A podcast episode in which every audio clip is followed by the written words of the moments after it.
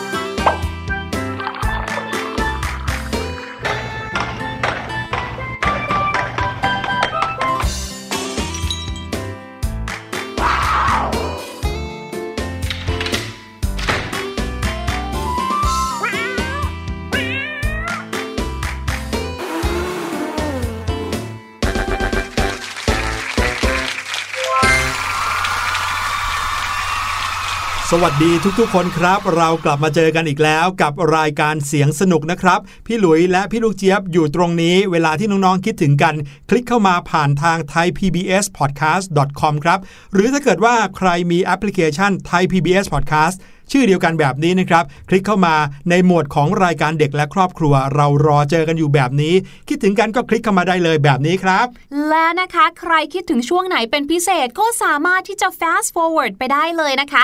นี่แหละค่ะคือข้อดีของการฟังพอดแคสต์นั่นเองค่ะ โดยเฉพาะอย่างยิ่งเสียงปริศนาในวันนี้นะครับ เชื่อว่าน้องๆต้องอยากรู้เฉลยแน่นอน แต่ถ้าเกิดว่าไม่ใจร้อนเกินไปนะครับ อยากจะให้ฟังซ้ำฟังซ้ำบ่อยๆ เพื่อจะได้รู้ว่าสิ่งที่พี่หลุยกำลังจะถามเนี่ย น้องๆจะตอบกันได้หรือเปล่า เสียงที่เอามาเปิดให้ฟังในวันนี้เป็นเสียงของเครื่องดนตรีนะครับ และบอกตอนนี้ได้เลย ว่าเป็นเสียงของวงกลองยาวครับ อ้าวพี่หลุย เดี๋ยวนะคะ อันนี้คือเป็นการ fast forward ไปให้ก่อนเลยเหรอคะ ว่าเฉลยคืออะไร นี่ไม่ใช่เฉลยครับ บอกว่าเป็นเสียงของวงกลองยาวก็จริงอยู่ แต่ว่าอยากให้น้องๆฟังให้ดีครับว่าเสียงของวงกลองยาวเนี่ยเขาเล่นกันด้วยเครื่องดนตรีกี่ชนิดครับ โอ้โห โอ้โห ฟังแล้วเหมือนยากเลยเนาะ ยากค่ะ ยังไม่ทันได้ไปฟังเสียงก็รู้แล้วค่ะว่ายาก ถ้าน้องๆฟังดีๆนะครับ น้องๆจะได้ยินเสียงจำแนกออกอย่างชัดเจนเลย เพราะว่าดนตรีทุกชนิดที่อยู่ในวงกลองยาวเนี่ย มีเสียงที่เป็นเอกลักษณ์มากๆ ฟังปุ๊บก็รู้เลยว่านี่คือเสียงของอะไรนะครับ แล้วลองนับกันดูว่ามีเครื่องดนตรีอยู่ในนี้กี่ชนิดครับ ลองไปฟังกันเลยสำหรับเสียงปริศนาในวันนี้ เสียงวงกลองยาว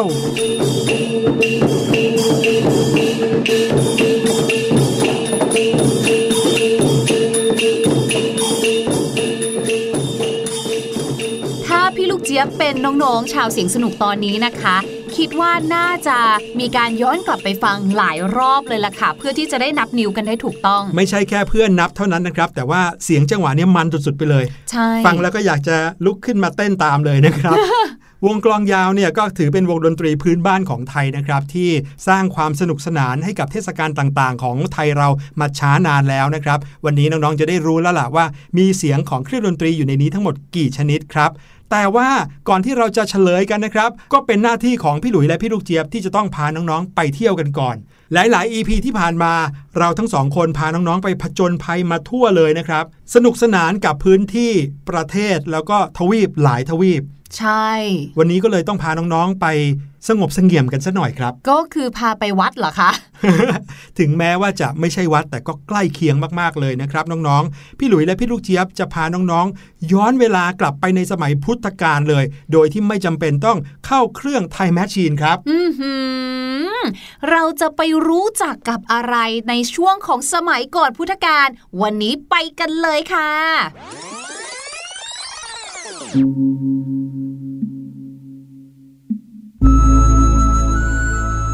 พี่ลูกเจี๊ยบครับ แต่งตัวเรียบร้อยแล้วหรือยังครับ แต่งตัวเรียบร้อยให้เข้ากับสถานที่ที่เราจะไปในวันนี้เรียบร้อยค่ะพี่หลุย ใช่ครับ เพราะว่าสถานที่ที่เราจะพาน้องๆมาเที่ยวกันในวันนี้นะครับ เป็นสถานที่ที่เราจะต้องสำรวมทั้งกิริยา วาจา ทั้งกายและใจเลยครับ พี่ลูกเจี๊ยบ และที่สำคัญคือ สถานที่ที่เราจะไปกันในวันนี้ไม่ได้อยู่ในประเทศเดียวด้วยนะ อยู่ในถึง 2 ประเทศด้วยกันอื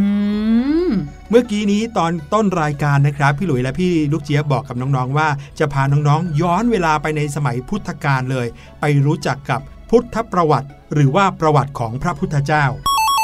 หลายๆ คนคงเคยได้ยินชื่อของพระพุทธเจ้า หรือว่าเจ้าชายสิทธัตถะแล้วนะครับ แล้วก็รู้ว่าท่านนั้นเป็นศาสดาของ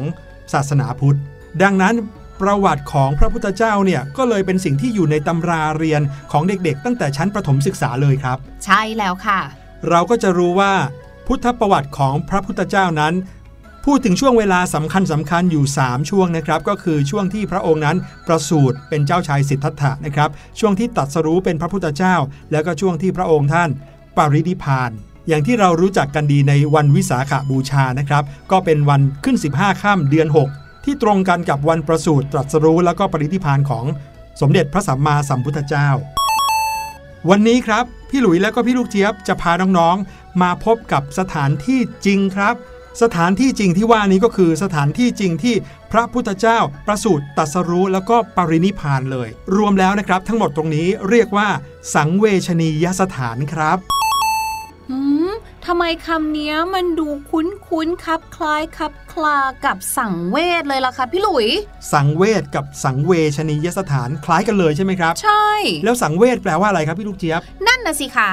สังเวชเนี่ยฟังดูแล้วรู้สึกเหมือนจะน่าสงสารเนาะใช่อืมสังเวชนียสถานนะครับ ถ้าแปลตรงตัวเลยก็หมายถึงสถานที่ที่เป็นที่ตั้งแห่งความสังเวชครับ ฟังดูแล้วรู้สึกว่าน่าหดหู่ยังไงก็ไม่รู้เนาะ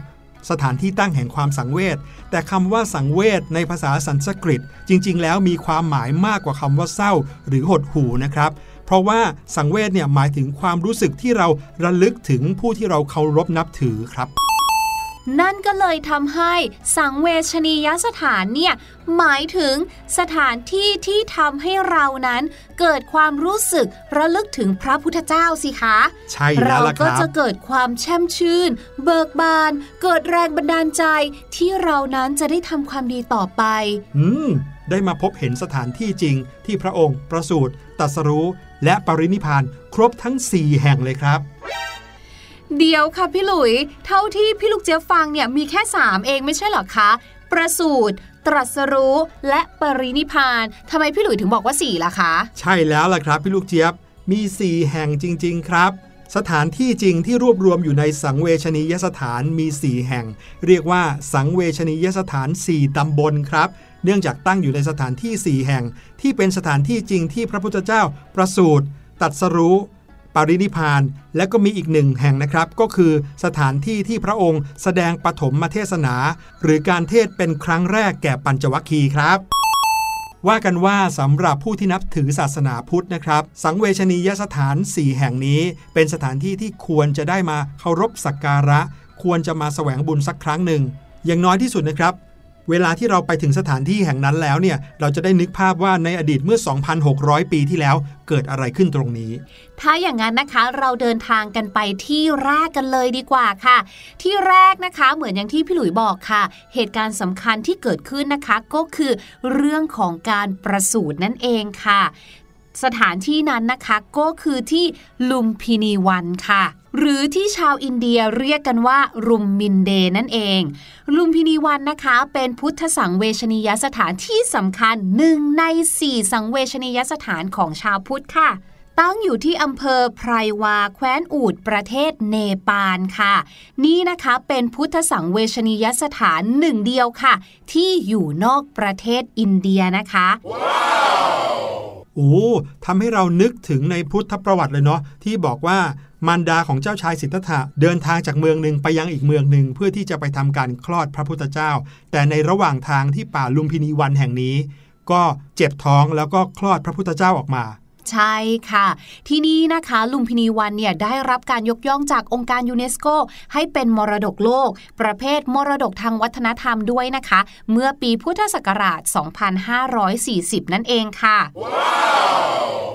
หลังจากการประสูติของพระพุทธองค์แล้วนะคะ ก็ไม่ปรากฏหลักฐานอื่นที่แสดงว่าพระพุทธเจ้าเนี่ยได้เสด็จมาที่ลุมพินีวันอีกแต่อย่างใดนะคะแต่ว่ามีเรื่องที่น่าสนใจอยู่ตรงนี้ค่ะ หลังที่พระพุทธเจ้าได้เสด็จปรินิพานแล้วนะคะ ก็ได้มีการนำพระบรมสารีริกธาตุส่วนหนึ่งนะคะ มาบรรจุไว้ในสถูปแห่งหนึ่ง ไม่ไกลจากลุมพินีวันสักเท่าไหร่ค่ะ จนกระทั่งถึงพุทธศักราช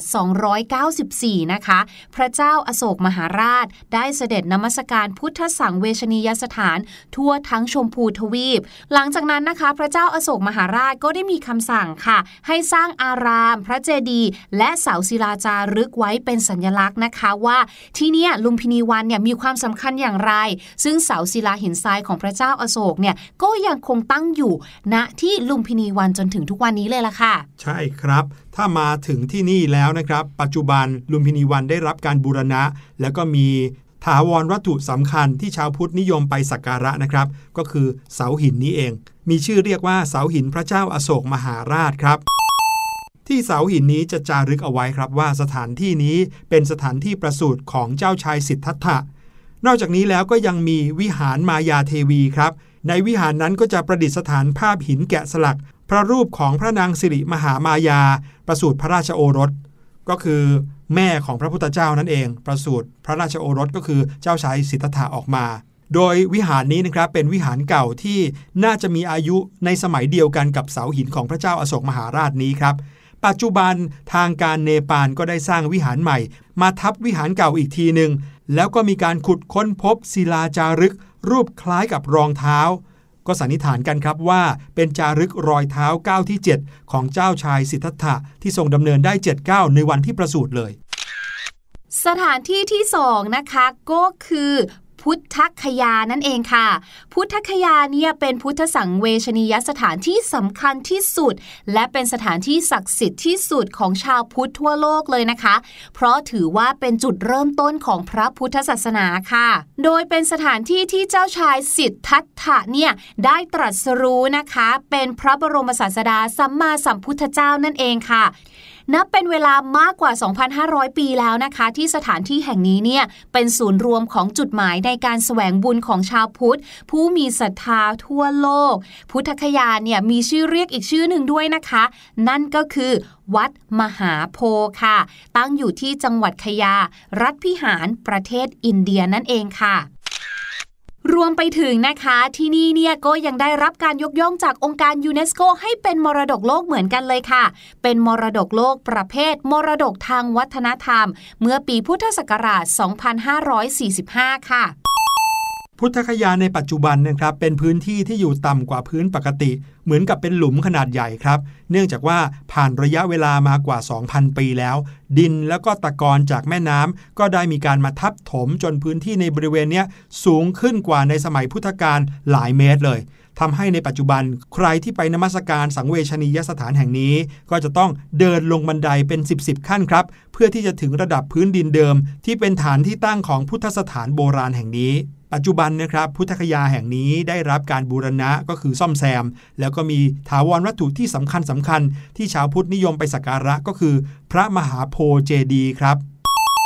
ที่นี่เนี่ยเปรียบเสมือนเป็นอนุสรสถานแห่งการตรัสรู้ของพระพุทธเจ้าเลย มีลักษณะเป็นเจดีสี่เหลี่ยมนะครับ สูงถึง 170 ฟุตครับ มีขนาดใหญ่มาก ภายในก็จะประดิษฐานหรือว่าเป็นที่ตั้งของพระพุทธเมตตา ซึ่งพระพุทธเมตตาก็คือ พระพุทธรูปที่รอดจากการถูกทำลายของพระเจ้าสสางกา พระพุทธรูปที่รอดจากการถูกทำลายที่เคยมีการทำลายครั้งใหญ่กันมาทีหนึ่งนะครับจุดที่เป็นพระมหาโพเจดีนี้นะครับ เชื่อว่าเคยเป็นจุดที่ตั้งของต้นโพที่พระพุทธเจ้าตรัสรู้ครับ แน่นอนว่าที่นี่ก็เป็นมรดกโลกอย่างที่พี่ลูกเจี๊ยบบอกนะครับ เมื่อปี 2545 ที่ผ่านมาครับที่ต่อไปนะคะที่เราจะไปแวะเวียนกันค่ะก็คือ สถานที่ที่พระองค์แสดงปฐมเทศนานั่นเอง หรือเราเรียกกันว่าสารนาฏนั่นเองนะคะ สารนาฏในสมัยพุทธกาลเนี่ยเรียกกันว่า ป่าอิสิตนะมรึกขทายวันนั่นเองค่ะ มีความหมายด้วยนะ แปลว่า เขตป่าอภัยทานแก่สัตว์ ที่เป็นที่บำเพ็ญตบะของฤาษีสถานที่นี้นะคะเป็นสถานที่สงบแล้วก็เป็นที่ชุมนุมของเหล่าฤาษีแล้วก็นักพรตต่างๆ ที่มาบำเพ็ญตบะและโยคะนั่นเองค่ะ ถ้าเกิดว่าน้องๆจำเรื่องราวนี้ในพุทธประวัติได้นะครับ ก็จะจำได้ว่าพระพุทธเจ้าเนี่ยหลังจากที่ทรงตรัสรู้แล้ว ก็ได้เดินทางมายังที่แห่งนี้ครับ ป่าอิสิปตนะมารุคทายวัน เพื่อที่จะมาหาปัญจวัคคีย์ทั้ง 5 ครับซึ่งปัญจวัคคีย์ทั้ง5เนี้ยเคยฝึกแล้วก็เคยภาวนากับพระพุทธเจ้าสมัยที่ยังไม่ตรัสรู้อยู่สักพักหนึ่งเลยแหละจนกระทั่งเริ่มที่จะไม่แน่ใจว่าวิธีที่พระพุทธเจ้าใช้อยู่นั้นจะทำให้ตรัสรู้ได้จริงหรือเปล่า ปัญจวัคคีย์ทั้ง 5 ก็เลย ขอแยกตัวออกมา เพื่อที่จะมาฝึกบำเพ็ญตบะของตัวเองอยู่ตรงนี้ครับเมื่อพระพุทธเจ้าตรัสรู้แล้ว ก็เลยได้เดินทางกลับมาหาปัญจวัคคีย์ทั้ง 5 เพื่อที่จะมาแสดงปฐมเทศนาให้ฟังตรงนี้ ดังนั้นสถานที่แห่งนี้ก็เลยกลายเป็นหนึ่งใน 4 สังเวชนียสถานด้วยนะครับ ปัจจุบันก็คือตำบลสารนาฏแต่ว่าที่นี่ตรงนี้ไม่ใช่ป่าอีกแล้วครับ ตอนนี้ได้รับการขุดค้นบ้างเป็นบางส่วนนะครับ บางส่วนเชื่อไหมว่ายังจมอยู่ใต้ดินอยู่เลยนะ แล้วก็มีซากพุทธสถานสำคัญสำคัญอยู่มากมายที่เขาขุดค้นขึ้นมาหมดแล้วนะครับ ไม่ว่าจะเป็นสถูปแห่งหนึ่งที่พระพุทธเจ้าเคยแสดงปฐมเทศนา แล้วก็ประกาศส่งพระสาวกไปเผยแผ่พระพุทธศาสนาครับ มีสถูปอีกแห่งหนึ่งด้วย ที่พระพุทธเจ้าทรงพบกับท่านยศะซึ่งต่อมาก็บรรลุเป็นพระอรหันตสาวกองค์ที่ 6 ในโลก อันนี้ไม่ค่อยมีใครรู้นะว่า หลังจากปัญจวัคคีย์ทั้ง 5 บรรลุเป็นสาวกของพระพุทธศาสนา 5 คนแรกแล้ว และคนที่ 6 คือใคร คนที่ 6 ก็คือพระเจ้ายศนี่เองนะครับ โอ้โหยิ่งฟังยิ่งตื่นเต้นนะพี่ลูกเจี๊ยบ นั่นนะสิคะ ถ้าอย่างนั้นเราอย่ารอช้าไปที่สุดท้ายกันดีกว่าค่ะ ที่สุดท้ายนะคะก็คือกุสินารานั่นเองค่ะ เป็นพุทธสังเวชนียสถานที่สำคัญที่สุดท้ายของเรานะคะ เป็นสถานที่ที่พระพุทธเจ้าเสด็จดับขันปรินิพานนั่นเองค่ะ ตั้งอยู่ที่อำเภอกุสินคร หรือกาษยาในประเทศอินเดียนั่นเองค่ะ ซึ่งสถานที่นี้เนี่ยนะคะมีชื่อเรียกกันในท้องถิ่นด้วยนะ คือคนท้องถิ่นเขาเรียกกันเนี่ยตามภาษาของเขาซึ่งแปลออกมาแล้วเนี่ยนะคะ แปลว่าตำบลเจ้าชายสิ้นชีพค่ะ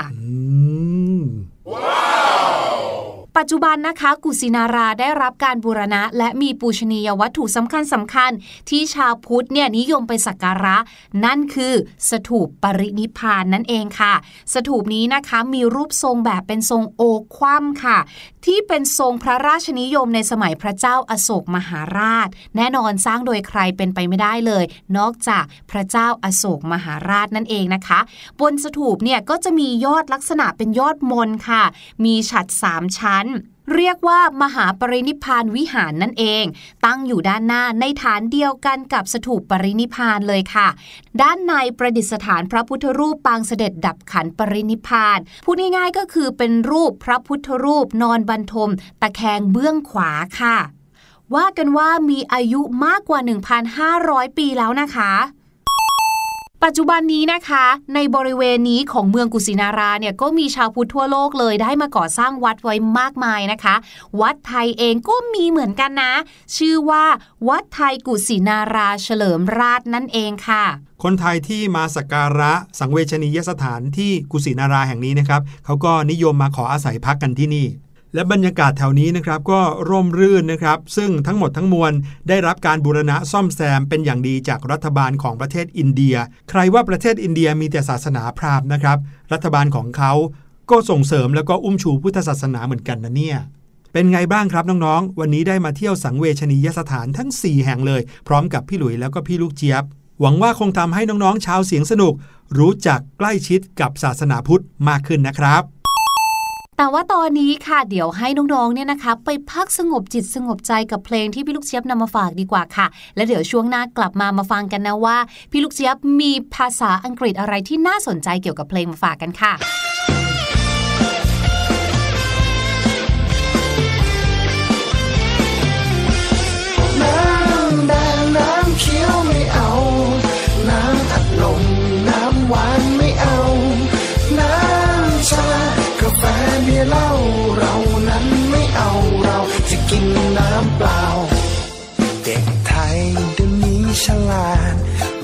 สามารถเราไม่เป็นรองใคร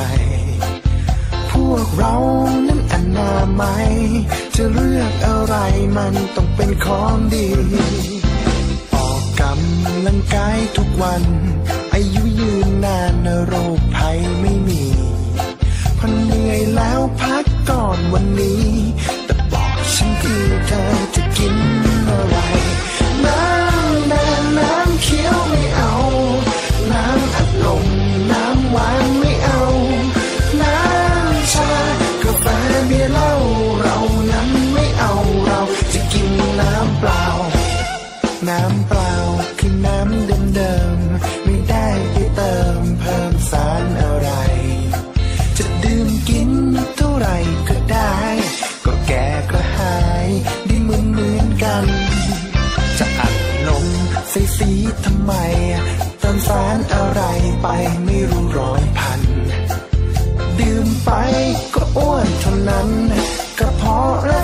เธอจะพังมากมาย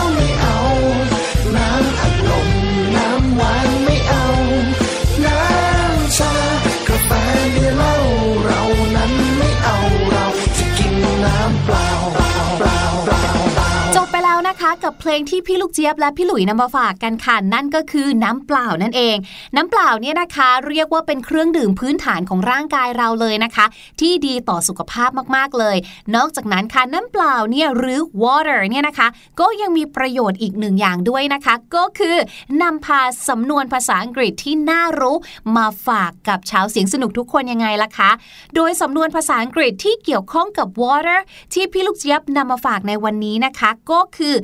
as a duck takes to water นั่นเองค่ะ ASS นะคะใช้เพื่อการเปรียบเทียบหรือว่าเปรียบเปรยนั่นเองค่ะ เปรียบเปรยอะไรเอ่ย เปรียบเปรยเจ้าเป็ดค่ะ d u c k duck takes to water นะคะ สำนวนนี้ถ้าแปลตรงตัวเนี่ยก็คือ ราวกับเป็ดอยู่ในน้ำค่ะ เพราะเขาต้องการจะบอกว่าเป็ดเนี่ยเป็นสัตว์ที่คุ้นเคยกับน้ำดีอยู่แล้ว สำนวนนี้นะคะก็เลยมีความหมายว่าทำตัวตามสบายทำตัวเป็นธรรมรมชาติ ไม่มีอาการประหม่าวิตกกังวลใด ๆ ทั้งสิ้น ยกตัวอย่างเช่น พี่หลุยเนี่ยนะคะ เป็นนักร้องใช่ไหมคะ เป็นนักร้องนักแสดง ดังนั้นพี่หลุยเนี่ยจะคุ้นเคยกับการอยู่บนเวทีมากๆเลย พี่ลูกเจี๊ยบก็เลยบอกว่า when you are on stage you speaks as a duck to water When you are on stage you speaks as a duck to water เวลาที่พี่หลุยเนี่ยนะอยู่บนเวทีเนี่ยโอ้โห พี่หลุยเนี่ยพูดได้แบบลื่นไหลฉลุย ไม่มีประมาไม่มีวิตกกังวลใด ๆ เลย แน่นอนอยู่แล้วครับ พี่ลูกเจี๊ยบ ใครๆก็รู้ว่าพี่หลุยเนี่ยมีเสน่ห์ขนาดไหน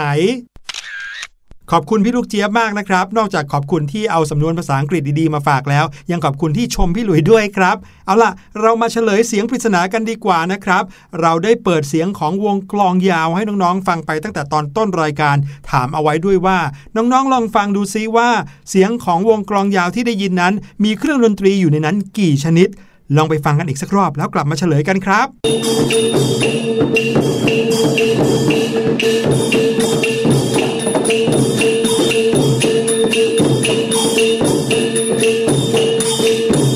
ฟังแล้วก็อยากจะขยับตัวตามทันทีเลย และวงกลองยาวนะครับ ก็ประกอบไปด้วยเครื่องดนตรีทั้งหมด 5 ชนิดครับ กลองยาว มง ฉาบ ชิง แล้วก็กลับวันนี้รายการเสียงสนุกหมดเวลาแล้วครับ พี่หลุยและพี่ลูกเจี๊ยบต้องขอลาน้องๆไปก่อนครับ กลับมาพบกันใหม่คราวหน้า พี่หลุยจะมีอะไรมาฝาก พี่ลูกเจี๊ยบจะพาน้องๆไปเที่ยวที่ไหน อย่าลืมติดตามกัน สวัสดีครับ สวัสดีค่ะ สบัดจินตนาการ สนุกกับเสียง เสริมสร้างความรู้ในรายการ เสียงสนุก